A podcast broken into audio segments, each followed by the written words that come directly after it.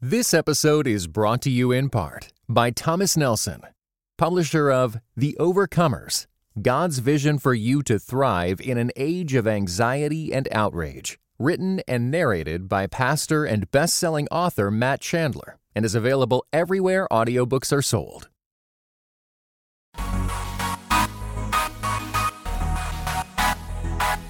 Dynamic voices for a diverse church. This is Pass the Mic. Greetings and God bless. This is Tyler Burns. You can follow me on Twitter at Burns23. Follow at your own risk. I had you going there. This is not Tyler Burns. This is Jemar Tisby, Tyler's co host. And Tyler sends his regrets. He's uh, traveling today. His travel plans got changed a little bit, and so he cannot be on the podcast. But I figured, you know, we're used to Tyler introing the show, and he's got such great uh, uh, podcast personality that I would try to emulate him. It's the best form of flattery. However, I don't think I pulled it off unless I fooled you for a couple of seconds. But uh, I'm excited about the show today. We have a special guest on with us who I'll intro in just a minute. But I do want to take time out and recognize that on October 31st, which you may alternatively celebrate as Halloween Day or Reformation Day, I celebrate Raniversary. Uh, the Reformed African American Network officially launched on October 31st, 2011. So, October 31st, 2016 marks our five year anniversary. Uh, it has been an incredible journey. I remember sitting with my laptop in the dining room. It was nine or 10 o'clock at night. I had just created a Facebook page for this thing called the Reformed African American Network, and I was about to press enter. And I just had this feeling that once we put it out there and made it public, it was going to be well beyond whatever I could predict. And that has been true. Um, but throughout the years, God has been so faithful to this ministry. He's brought along amazing people. Uh, like Tyler Burns, like Bo York, our producer, like Elodie Quiton, who um, manages the website, uh, a board of directors. We're a 501c3 now. Um, between our two social media accounts on Facebook and Twitter, we have almost 20,000 uh, likes and follows. We have almost one and a half million views on the website. Um, and uh, things are going well. So, thank you to all of our listeners. Thank you to all of our readers and supporters and friends as the Reformed African American Network celebrates five years. Um, with that, let me introduce our guest. We have, many of you will know him by his books and through his ministry. We have uh, Dr. Soong-Chan Rah with us. He is the Milton B. Eng Britson Professor of Church Growth and Evangelism at North Park Theological Seminary in Chicago. He has written several books. Probably his most well known are uh, The Next Evangelicalism and Prophetic Lament, which we'll talk about here in a little bit. Uh, but I have been a huge fan of Dr. Rah's work. He has um, been a very valuable voice, particularly in sort of theologically conservative and or evangelical spheres, to bring different perspectives from uh, racial and ethnic uh, minorities and other groups. So, Dr. Rah, welcome to the show, and thank you so much for being with us. Thank you. So glad to be on the show. Absolutely, absolutely. So you are at North Park, which is in the Chicago area. That's they didn't right. give you guys a day off today when after the day after the Cubs win the World Series. Well, it was a very late night last night for sure. So we're on the north side, so we're a couple of miles away from the stadium, uh, and of course, this town is going kind of crazy right now after 108 years of, of drought. Uh, the Cubs finally win the World Series, so yeah, definitely this is a, a riled up town right now, given the circumstances. Now, were you out in the festivities? Were you in the streets or at a bar or something? No, I was not. I actually flew back from a conference yesterday, and the flight uh, was delayed two hours. For the two hours I was on the flight, was actually the most the game occurred during those two hours. Oh no! So we land and we're taxiing, and for a number of different reasons, it took about half an hour to get to our gate. And now everybody, of course, has their phones out and it was that half hour where the score went from six three to six six. So the plane is just going nuts. There's cursing all around me. People are you know getting upset because we're all getting updates on our phone as the score goes from six three to six six. But I got home in time to watch the last couple of innings and watch the uh, the Cubs take it. Oh, very good, very good. Glad to hear that. And uh, I'm from the Chicago area, Waukegan, Illinois. All right, way up north of y'all. So I am very much missing it. Uh, right now, I would love to be able to sh- celebrate with all my Chicago yes. and North Side friends. Plus, it was it was like it was like a storybook kind of game. It's something you'd put in a movie. It's game seven. That's it's right. winner takes all. It goes into extra innings yep. of all yep. things. What a game and game. then the rain delay, and then the players hold a players only meeting to try to come back from that devastating home run. Exactly, it. it is storybook, definitely Look, storybook. We need to buy the rights or something. Let's yeah. just. I, I've never made a movie, but this is a movie waiting to be made. So. Absolutely, absolutely. well, let's get into it. Um, tell us a little bit about your field. So you're a professor, um, uh, a minister. Tell us sort of your interests and um, what leads you to emphasize the things that you do. Yeah, so I teach at a seminary, and I think one of the things I really enjoy about seminary is that it's an academic environment, and there's kind of the academic rigor and thinking through things from a scholarly perspective. Uh, but also, we're not just doing academics for the sake of academics, we're really uh, looking into scholarship and academics for the sake of ministry. So I've really been fortunate to have education that try to balance both of those areas. Uh, I have an MDiv that allowed me to learn the very basic, uh, important um, pastoral and ministry theology, uh, but I also have a THM that focused on kind of a, a, an academic discipline, uh, and then a doctorate of ministry and a doctorate in theology. Uh, so, in the work that I've done in the academic world, I've tried to balance between uh, work that I hope is of high scholarship and that um, looks at the rigors of the academic world.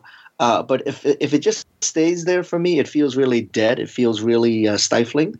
So I want to make sure that the uh, the work that I do, the scholarly work that I do, really is able to speak into the ministry context and into the real world, so to speak. Uh, and that's where seminary and my writing, I hope, goes. Uh, that it's hopefully good scholarly work, but it's also be uh, to be able to speak into the church and into the Christian community. You're, I mean, you're tracking right along with um, some of the things that I've thought. That mm. you know, I'm I'm pursuing a, a, doctorate in history right now, and excellent. I mean, the the reality is, I, I love the discipline, but I'm particularly interested in in how it will impact the real world today. And so, right. it's not just an intellectual, you know, endeavor. It's it's really uh, for Christians, it's part of a vocational pursuit, a way to serve, glorify God. So, and I think you've been pretty successful in um, combining this this really rigorous research with practical and applicable uh, outcomes.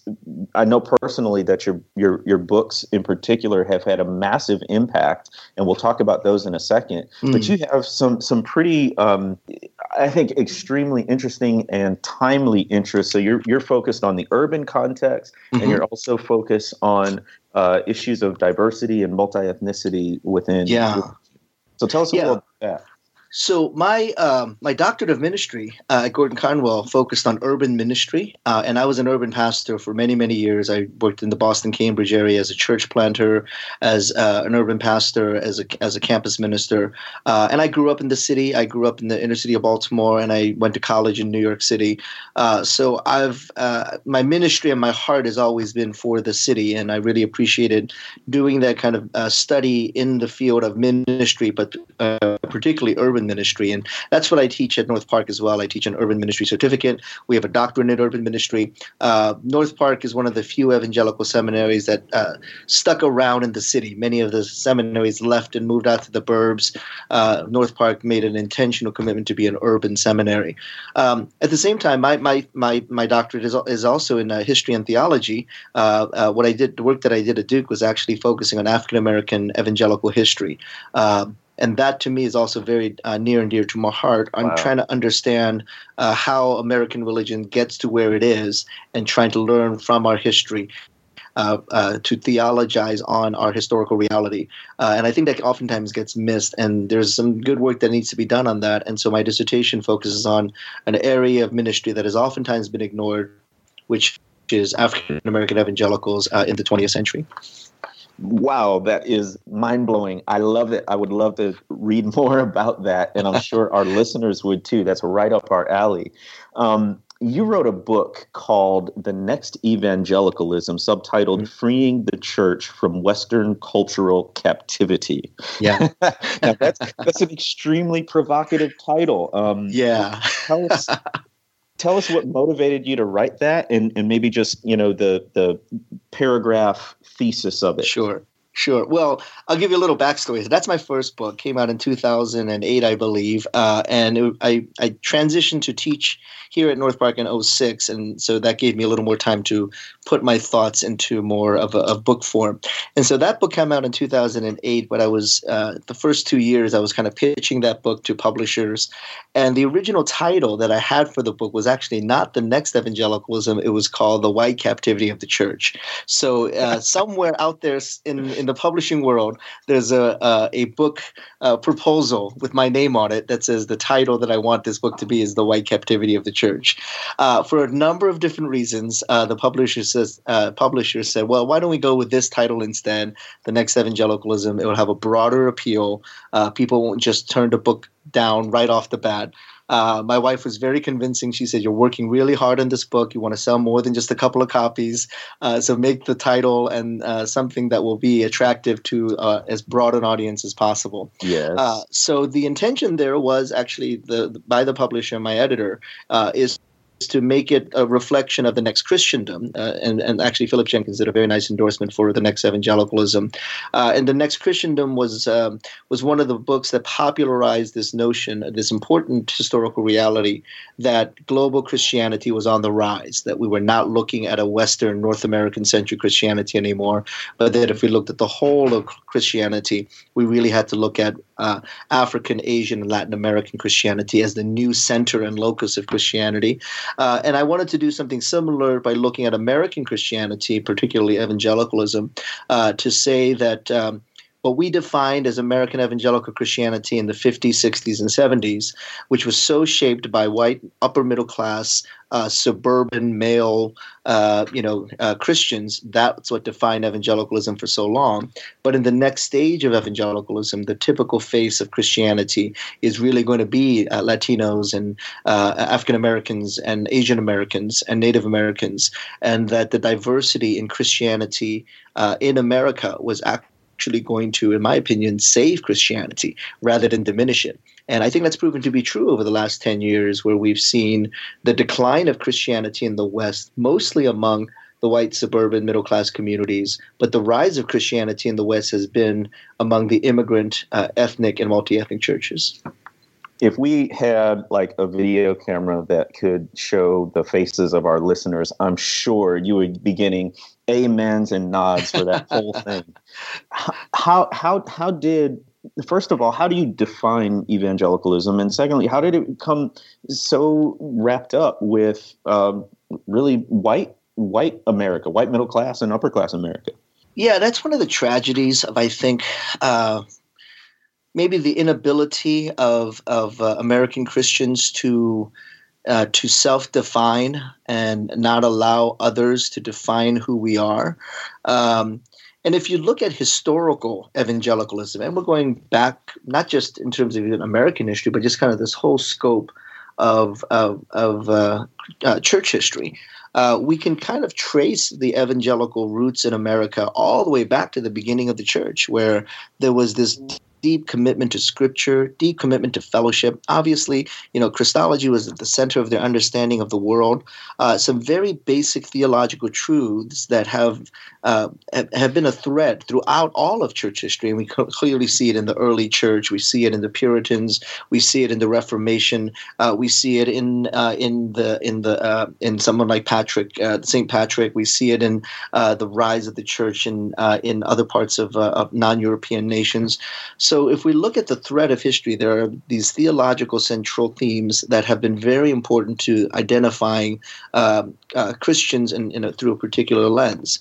Um, and that has, if we define it theologically, evangelicalism can be defined in very theological terms. Uh, things I've already outlined, you know, the high view of Scripture, uh, the, the really deep and um, significant understanding of Jesus as both fully divine and human, uh, just some basic theological truths that have shaped the church, uh, a, a real sense of activism that our faith should not be dormant, but we should really act upon our faith. Um, these are the things that I would characterize as a theological evangelicalism that has been an important thread throughout church history, and then maybe kind of culminates in the, uh, in in kind of uh, the last uh, hundred years in the church. Uh, the problem, though is that evangelicalism began to be co-opted uh, by a sociological definition and, and more recently, of course, by a political definition. Um, I'll exemplify this by saying I got a phone call from a Wall Street Journal reporter a few years ago, and she was doing an article on uh, the diversity of evangelicalism, and she wanted to get a quote from me about uh, Christianity uh, in America. And a 30 minute interview, at the end of the interview, I, I, I kind of wanted to know how she got interested in writing about evangelical Christianity because she was the main beat reporter for evangelicals for the Wall Street Journal. And so I asked her, you know, are you evangelical? Are you a Christian? And she said, I'm not a Christian. I said, I'm Jewish. Uh, and I said, how did you end up writing being the main author and writer for all articles about evangelicalism. yeah. And she said, Well, I was a political science major. And uh, this newspaper felt that my background in political science equipped me to write about evangelical Christianity. So that's where we had come to. We had come to a place wow. where evangelicalism, you didn't need any theological background, you didn't even have a, need to have an understanding of Christianity to write for a major national newspaper. You had to be a political science major. So that's how far we've drifted away from the real root definition of evangelical Christianity. Well, that brings up a really great point. Um, this term evangelical has become contested. And like you say, there are some classic formulations that we can look really at the theology, and most Christians wouldn't have any problem calling themselves evangelical from that perspective. But as you say, it's been wrapped up in politics and race. Yeah. And so, you know, one question I have, it sounds kind of basic, but it's a real struggle if you are not white, but you subscribe to the same sort of theological um, distinctives that might describe evangelical, what do you call yourself? well, that's where it's really interesting. My my dissertation uh, on Black evangelical Christianity. So there's a moment in, in the 1970s where the, the, the term evangelical is being brought out into the national media and national uh, understanding. So Newsweek and Time, uh, this is when Carter is getting elected, who calls himself an evangelical. So out there in the larger world, uh, people are talking about this term evangelical. Uh, it is around that time that you see the rise of this term in kind of secular usage, uh, that there's actually a group of African American evangelicals, black evangelicals, uh, who, if you look at their theological, you know, kind of metrics, lines up perfectly with what we would call kind of the white evangelical movement. And so these African American evangelicals had no distinction in terms of their theological categories from white evangelicals. And these are very significant leaders. Uh, some of names might be familiar: the Tom Skinners, the Bill Pannells, uh, Carl Ellis, uh, yes. Elward Ellis. You know, these are these are folks who are still around. John Perkins. These would be folks who, if you look through their theological categories and you went down a checklist to say what makes you a theological evangelical, every single one of them they would check correctly. Uh, if you gave them a test, they would pass with flying colors to be identified as a theological evangelical. But what we found is that these African American evangelicals, when they start talking about social justice issues, when they start talking about racial justice issues, the larger yes. evangelical movement rejects them. Uh, the, the, the best case scenario or the worst case scenario or the best example of this would be Tom Skinner, uh, who some uh, know was just one of the most amazing evangelists of his time. Uh, he was a gang leader that converts to Christianity. He has this amazing inspirational uh, evangelistic conversion story that a gang leader stops being a gang leader and becomes a street evangelist. He leads thousands of people to Christ. Um, he's the African American Billy Graham. He's actually asked to speak at Graham uh, Graham gatherings and he speaks at Christian colleges, Wheaton. He has a radio program on Moody, and he is the kind of quintessential African American an evangelical who's passionate about evangelism, who has this amazing conversion story.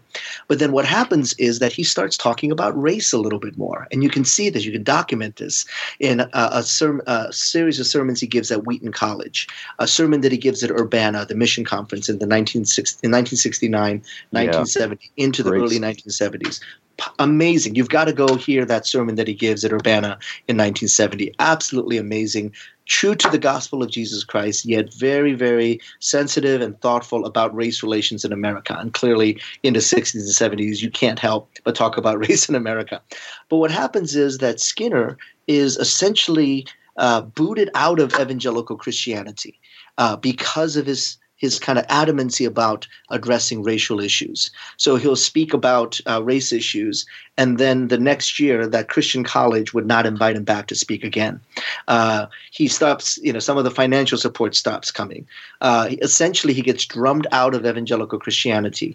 Um, initially, people were saying, well, it's because he got divorced, and you know, back then they didn't know how to handle uh, a, a prominent leader like him getting divorced. What I found is that he actually got divorced in 1977, and oh. by 1972 he was already out. All the wow. invitations have been revoked. He was not being asked to speak at these Christian colleges.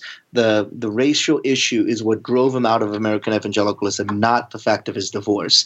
So this is where uh, the larger evangelical movement in in, in the in the 70s anyway, in their anxiety about having to and their inability to deal with racial justice, economic justice issues, instead of being able to embrace this person who, as I said, theologically would check every single marker for what defines that person as an evangelical, still was drummed out of evangelicalism mainly because of their view and their stance on race. Whew. Oh man, this is so timely. Um, and what great research! And I think uh, you know your your your assessments certainly resonate with some of the mm. things I've seen and experienced, even in 2016. So yes, uh, that's an interesting uh, dynamic of how much things change and how much they stay the same.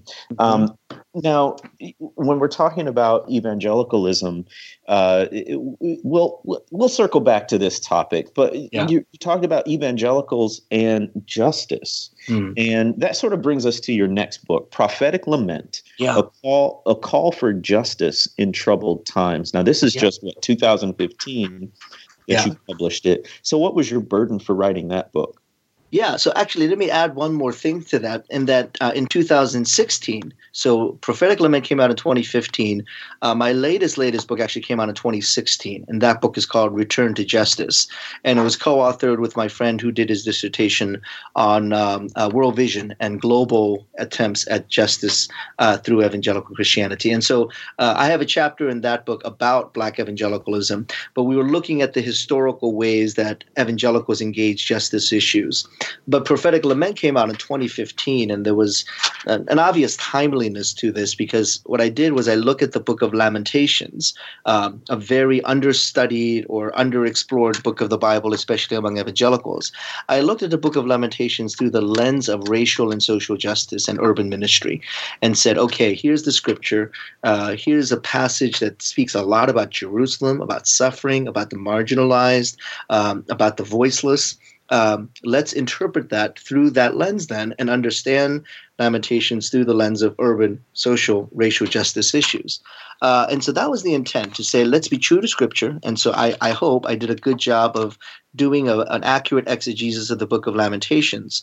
But then how is this going to preach? How is this speaking to what's going on in the world around us? And again, the timeliness of it, of course, is the fact that this is being written at the time of Michael Brown and Eric Garner and Philando Castile and Rekia Boyd and all the names that go on and on and on um, that we have had a tragedy of of race relations in America and our inability to lament and operate out of that brokenness of lament has caused uh, an inability by the church in America to deal with the race problem in America. Talk about, if you would, the idea of how do how do justice and lament mm. interact?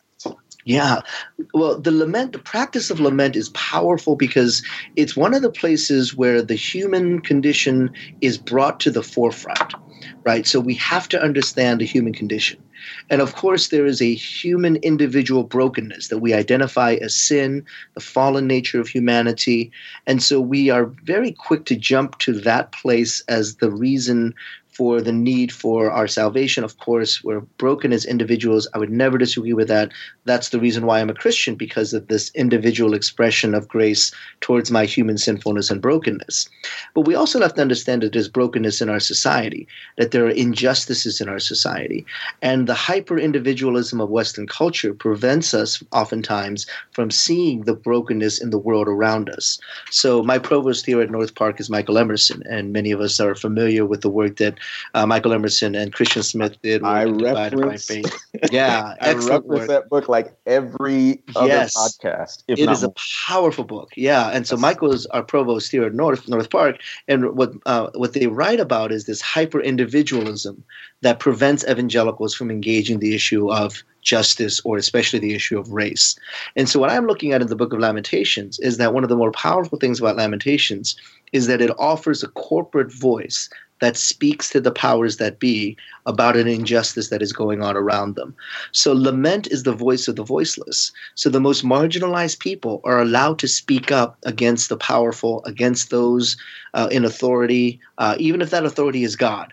Uh, so, it gives voice to the voiceless, which is one of the, I think, a critical aspect of, of justice ministries.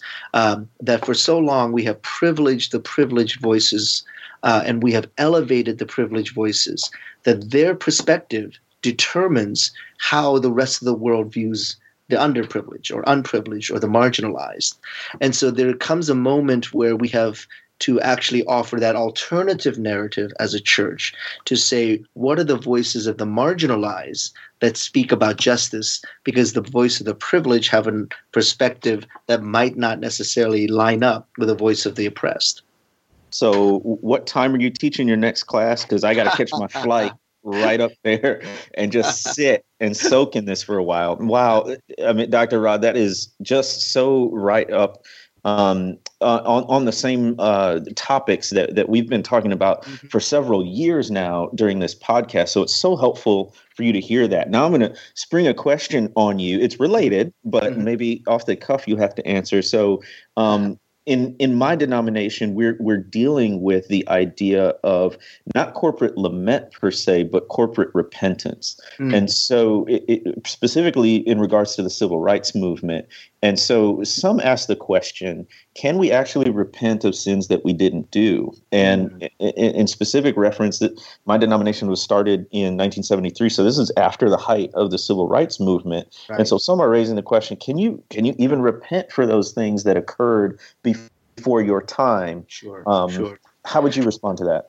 Well, I'll give two separate kind of angles on this. One is my personal experience and story, uh, which is because uh, I get that question a lot. Uh, and I'll give you an example. I was uh, speaking at Harvard University one year, and it was a gathering of Asian American Christians at Harvard University. And I was talking about this idea of corporate lament, especially over the atrocities of the enslavement of the African American and the genocide of the Native American. And I'm talking about this and the need to repent for these atrocities. And I can see in the room of Asian American college students that they're not getting this. Uh, and I can understand why, because as an Asian American, you know, who came to the U.S. in 1973, um, I wasn't here when all this went down. You know, if there's anybody who could say, I've never owned a slave, I've never killed a Native American or took their land, it's me. I came here way after the fact. So as an Asian, I'm I'm I'm I'm I'm, I'm not guilty uh, on all counts here. Uh, but what I pointed out to these Harvard students at at uh, at, uh, um, at uh, Asian American Harvard students is, um, well, you're on land that at one time belonged to Native Americans. Uh, your your buildings have been built on an economy that was based upon the slave economy and the exploitation of free labor from Africa. So, your ability to sit in a classroom at this prestigious university is not, not coming out of the blue. It's coming out of a historical context that exploited the labor of African Americans and exploited the land of Native Americans and, and, and the genocide of Native Americans. So, if we are beneficiaries of an unjust system, then we are culpable to that unjust system as well. So, as an Asian American, I can never say, well, I showed up, you know, many years after the enslavement of Africans and the genocide of natives. No, I still benefit from that system that enslaved Africans and uh, and and killed Native Americans. And so, as a beneficiary of that system, I still need to acknowledge my culpability in a system of injustice, even if I personally never uh, did the acts that created that system in the first place. I'm still a beneficiary of that.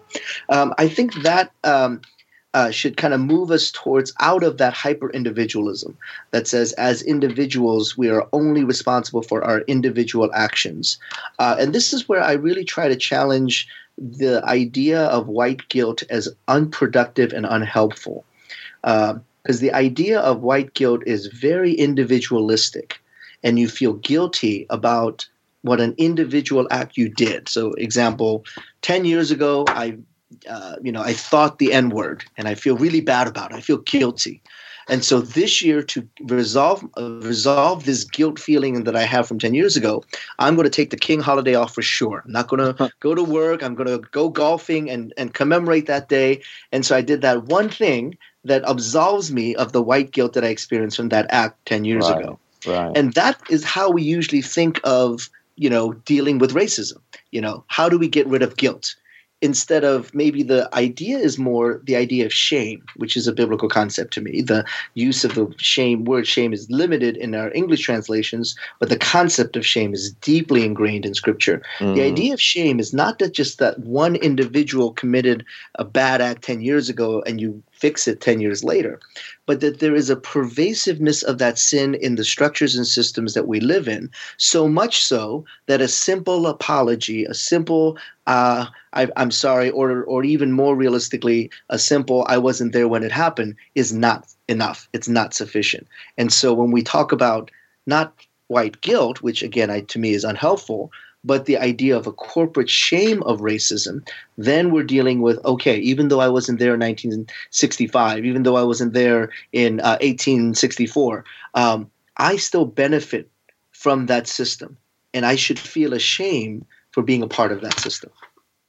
I think that's so helpful. And I think, though, one of the things that um, I find challenging is in conveying that concept is that one also has to have an understanding of sort of systemic and institutional yeah. injustice, um, which you know, divided by faith also talks about, which your books certainly talk about, that these practices, which at one point were were very deliberate in terms of excluding certain people, that that was at the forefront of folks' mind, but over generations and through change laws and whatnot, that has become less explicit. Nevertheless, we still benefit from these systems that are constructed to our advantage, particularly if you're white and male. Mm-hmm. So, um, you know, those are th- those are just some of the, the, the basic understandings that I think get at what you're saying, and mm-hmm. I think it's hard for folks to grasp it if if we don't also acknowledge the existence the uh, the reality that systems and structures can also perpetuate injustice, and so we have to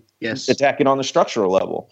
Yes. Um, which sort of brings me to a question about diversity. Um, mm and and you know just a personal anecdote i remember one of my professors in seminary assigned us the book the next evangelicalism which i was oh. excited oh. about because i already had the book um, i was just I, I had gotten it on my own and now i could get you know credit for reading it so that was that was a happy uh, coincidence but um, what also struck me was it was it was one of the only books by a non-white author that mm-hmm. we read in my entire seminary career. Wow. Not just that, you know, semester or something. And uh, you know, granted, we're we're reading books from antiquity, and mm-hmm. and so uh, it's not completely homogenous, but it has been often a topic that there's a decided lack of racial and ethnic diversity in our churches, our colleges, in our seminaries um, mm. from a Christian perspective. So, you know, in, in your view, sort of what's the state of diversity um, in, in evangelicalism and from sort of an institutional perspective, what do we have to do to start to turn those things around? Yeah, wow, that's a, that's the question of the hour uh, for those of us who are in seminary education or we're thinking about theological education for the future. Mm-hmm. Um, I, I, speak at enough Christian colleges to know some of the trend lines at these Christian colleges um, and Christian education institutions. Uh, what happens is that in 1990, a Christian college had an enrollment of 2,000, and they were 90% white students and 90% uh, white faculty. Uh, and then in 2015, they still have 90% white faculty or 90% white students, uh, but their enrollment is down to about 500. Uh, and if that trend line continues, then they're going to be out of business in about five years. And I've been to enough small Christian colleges that have been around for almost 100 years who are on their last breath because they have not understood the reality, the practical reality of, of diversity. So it almost feels like there's so many different ways to approach this to say, one, theologically, you've got to understand the value of diversity, but practically, you've got to understand the value of diversity. Uh, and that without understanding and appreciating and knowing how to deal with diversity, you're just not dealing with reality uh, and the reality of what the world is looking like now and the world will continue to look like.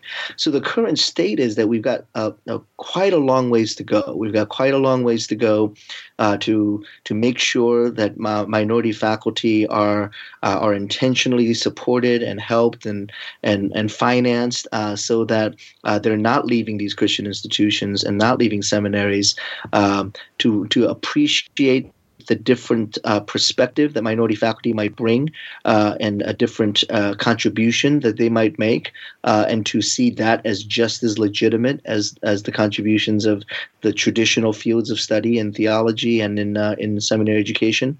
Um, but you know, educational institutions move notoriously slow. Uh, they're glacial in, in, in, their ability to change. Um, but at the same time, the, the societal movement is so quick. Uh, and churches, sadly, the churches have adapted faster uh, than many seminaries have. And we're going to have to maybe step up the pace a little bit more. Um, I see it in my role in theological education on two fronts. One uh, is that uh, as, uh, as someone who kind of moved into the in academic scholarship, uh, that I need to get the best that I can, and I need to put out the best that I can.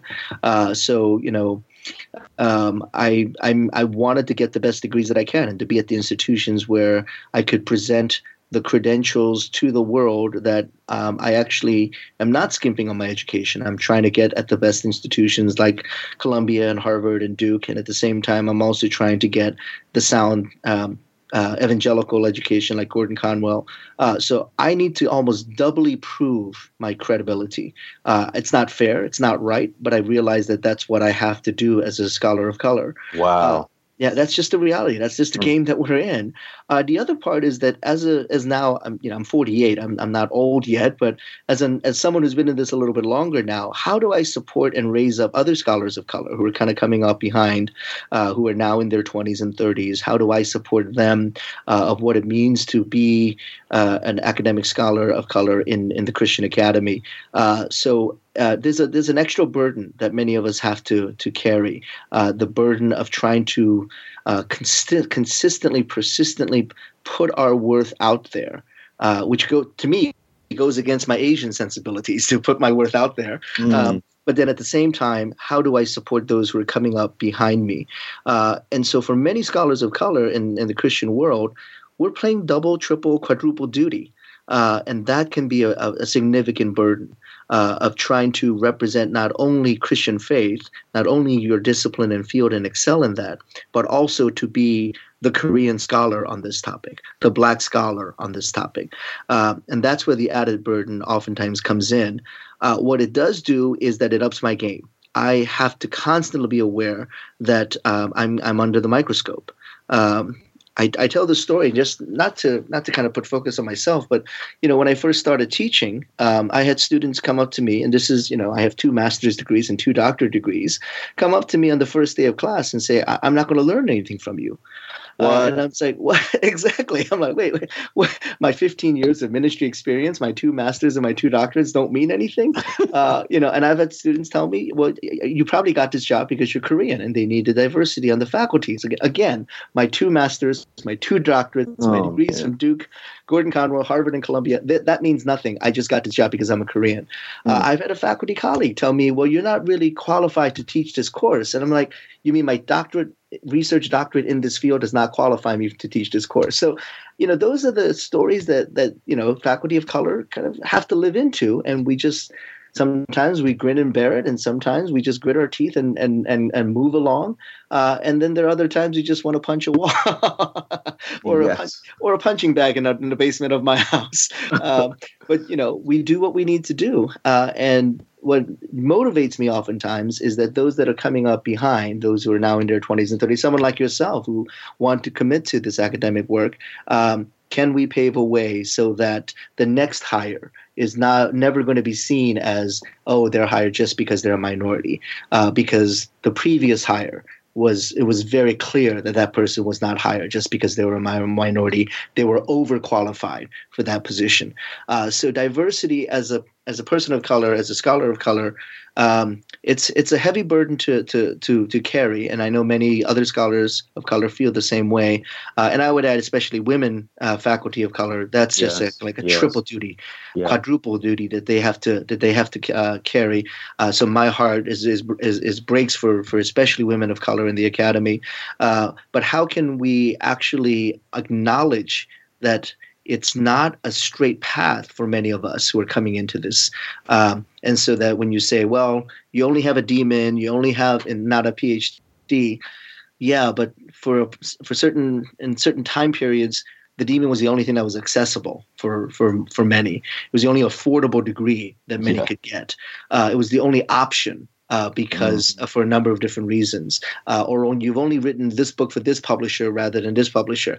Well, mm-hmm. yeah, that's because that was the only option available for us. And and um, so I think um, we have to take into account the kind of the double, triple burden that many scholars after of color carry in bringing diversity into these institutions it's so good to hear you say all that um, because I know other folks uh, in in a similar situation to me. You know, it, we've studied at at uh, Christian institutions. We're mm-hmm. pursuing education. We're, what we're doing is pursuing all of the sort of um, the the degrees and the qualifications that yeah. will get your foot in the door. Yeah. But like you're saying, it, it's this double, triple, quadruple burden of being. Yeah you know the first uh, of uh, in your network to do it of um, finances of mm-hmm. uh, not having the social and the and the, and the um, cultural connections of uh, being a racial minority being a woman all of those things so i can just say you know you even articulating that is is is ministering to mm. me and folks like me i know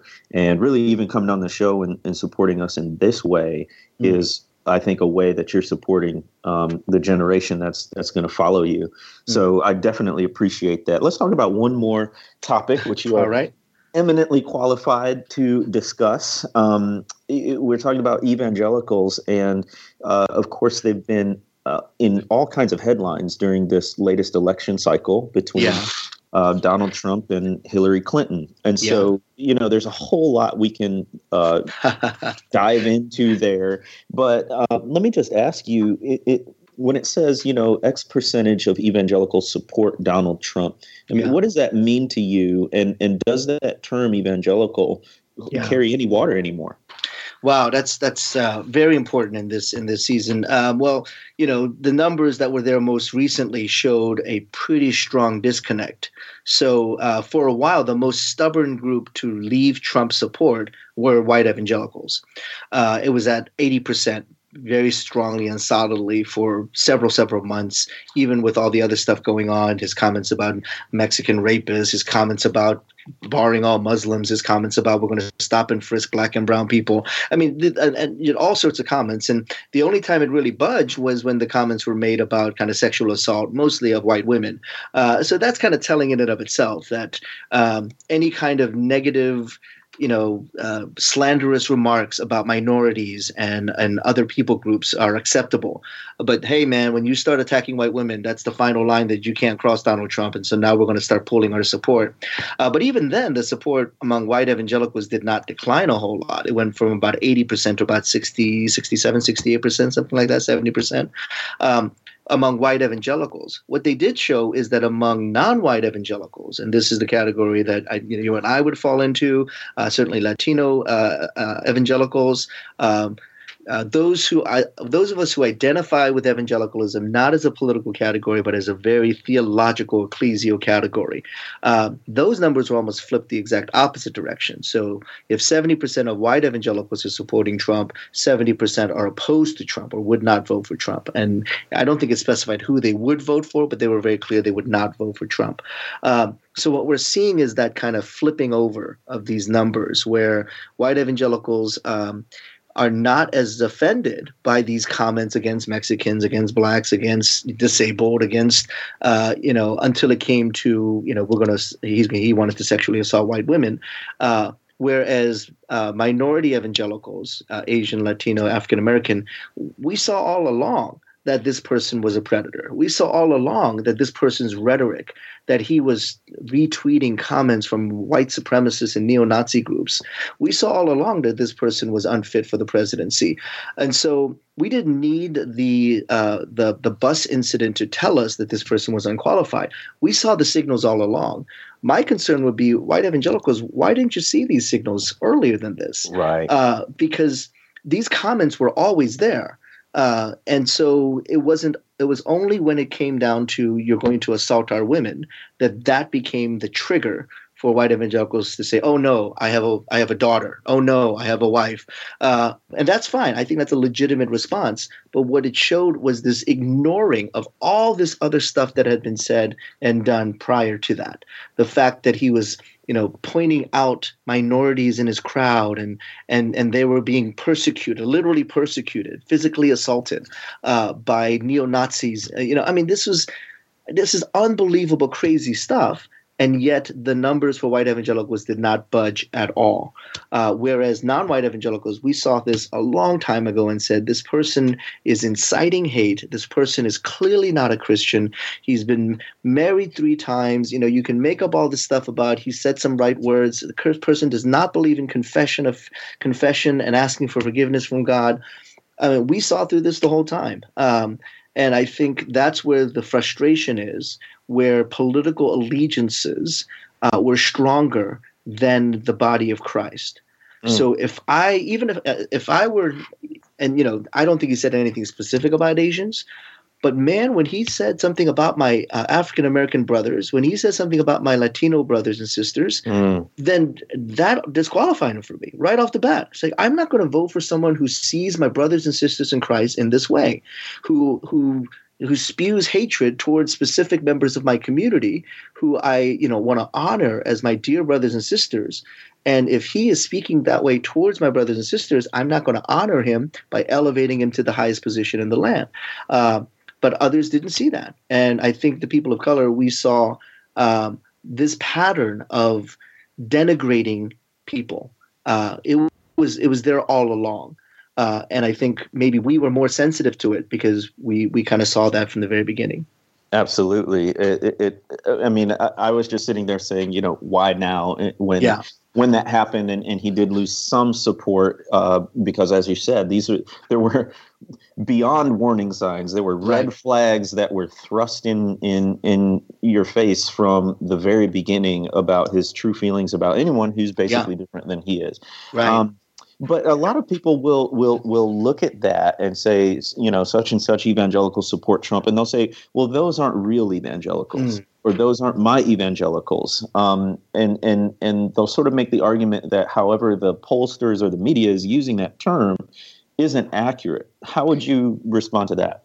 Yeah, that's a very good point. And I, I do want to say right here that um, I am thankful for a number of white evangelical leaders who did step up early. You know, the Russell Moores, uh, the Max Lucados. You know, these are individuals who I would say, you know, thank you for the the courage, and it took courage, especially for someone like Russell Moore in the Southern Baptist Convention, uh, to speak against the Republican candidate. I mean, that was that took a lot of courage, and I really respect these individuals who are willing to do that.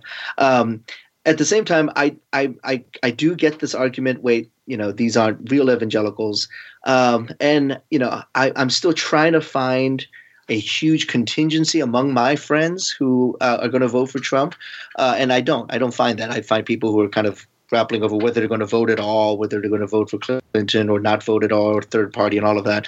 Um, so I don't find that huge contingency. But uh, but if I'm if I'm tracking both the numbers and some of the larger social media uh, uh, uh, uh, uh situations, uh, then those who still identify as evangelical, and there still is a very high percentage.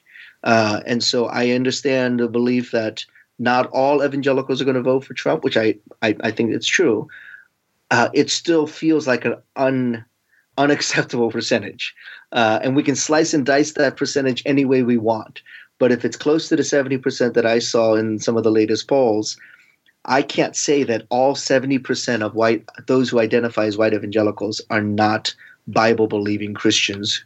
Uh, so, I mean, I do understand that evangelical has become a political category, and they're the people who are going to vote and identify as evangelicals who maybe have not been in a church for several years. Uh, but I, I, I can't, I can't believe that all 70% of why those who identify as white evangelicals are are in that category, uh, and that's where I think the concern would be um, that uh, the good intentioned moderate folks. Uh, and this is where Dr. King's words are so powerful from the Birmingham jail. Uh, that I, in, you know, I'm not. Am I worried about the extreme right wing, alt right, neo Nazi racists? Yeah, because they're out there now and they're more visible. I'm worried about those who will ignore them to vote for a party candidate simply because um, of the, he's he's a candidate. So I'm not worried about the extreme voices on the far right. I'm worried about these moderate voices who claim Christian faith and who are supporting a candidate that has clearly demonstrated extreme racist views. And I don't know how else to say it except these are extreme racist views. Um, and you know, people can disagree with me about that, but I, I really don't know how else to describe the views that he's put out there. As we wrap up, let's wrap up on a practical note. Um, sure. In in light of uh, what uh, my co-host Tyler Burns would call the year of the L's, the year of the losses. Um, um, there's so much kind of negative news out there. Yeah. Everything from the death of the music artist Prince to mm. this current election cycle. Although the Cubs did win, so amen. can we can we start a new New Year like just today, uh, November third? Happy Happy New Year. That would be um, good. Yeah, the year to come. but uh, prophetic lament, I think it, it, really captures what a lot of us are feeling. We may not have the solutions. We may not um, know how to fix all of the things that we're we're saddened over, but a biblical response is lament. So, yeah. can you talk about just briefly um, in a church? What does that look like to exercise biblical prophetic lament? Yeah, and I, am pretty excited that I'm seeing uh, some good responses from a lot of different corners. Uh, and it's not necessarily my book, but I think there's a real renewed interest in the discipline and practice of lament. Uh, I think it's appropriate that um, when we encounter a situation that we really don't know what to do about, um, and um, this, this, the shooting after shooting after shooting of unarmed black men, especially uh, by law enforcement, uh, it's just what do you do with that? I mean, there's just you know, if you if you try to rationalize that out, that the people who are supposed to protect us, uh, that's not happening in certain segments of our society. It it challenges all of our preconceived notions, preconceived notions about equality and fairness in our society. Um, so where do you go? And I think what lament does is it allows the people to express that frustration, express that pain, uh, instead of covering it up and say, let's all join hands, sing kumbaya, and I love you, mans, and race is no longer a problem. Uh, what it does is it allows the marginalized and the broken to speak up and to hear their voices uh, in the midst of, of the people. Uh, so, in terms of a very practical way, I, I really have been challenging uh, churches to reintroduce scripture reading that comes from the Lament Psalms uh, or the Book of Lamentations itself. Uh, for pastors to re-examine their preaching schedule.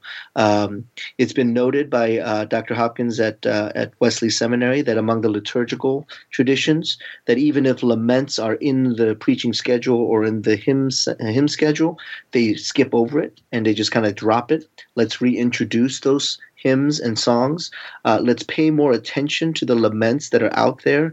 Uh, uh, I love what you wrote about uh, Kendrick Lamar as a as a, as a lament. Uh, that was you, right? I remember reading an article uh, uh, about that.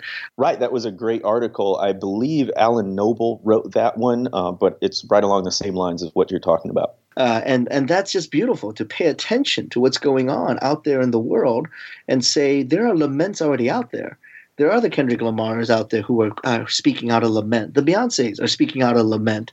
Uh, you know, these are laments that are out there. Let's pay attention to those, and let's make sure that the lament of a generation does not get lost because we are so caught up in the superficiality of our success. Uh, so I would say that there are so many places in our liturgy, in our worship life, where we can reintroduce the themes of lament and reintroduce the practice of lament in our prayer meetings, in our worship songs uh, in our liturgies, in our preaching, in our small group Bible studies. Uh, there are many places where lament can be reintroduced into our into our lives. That is really helpful. Thank you again, uh, Dr. Rah. Uh, we'll, we'll include links to your book. Um, you've Great. been so helpful, and your voice and perspective right now is is incredibly valuable. We're honored that you would join us on the show. Let's do this again sometime. Thank you so much. It's been a blast.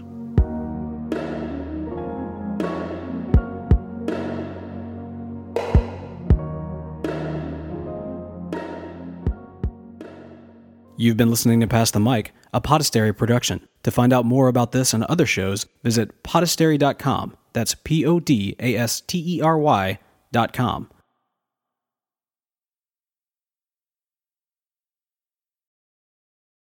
This episode is brought to you in part by Ministry Pivot with Russell St. Bernard.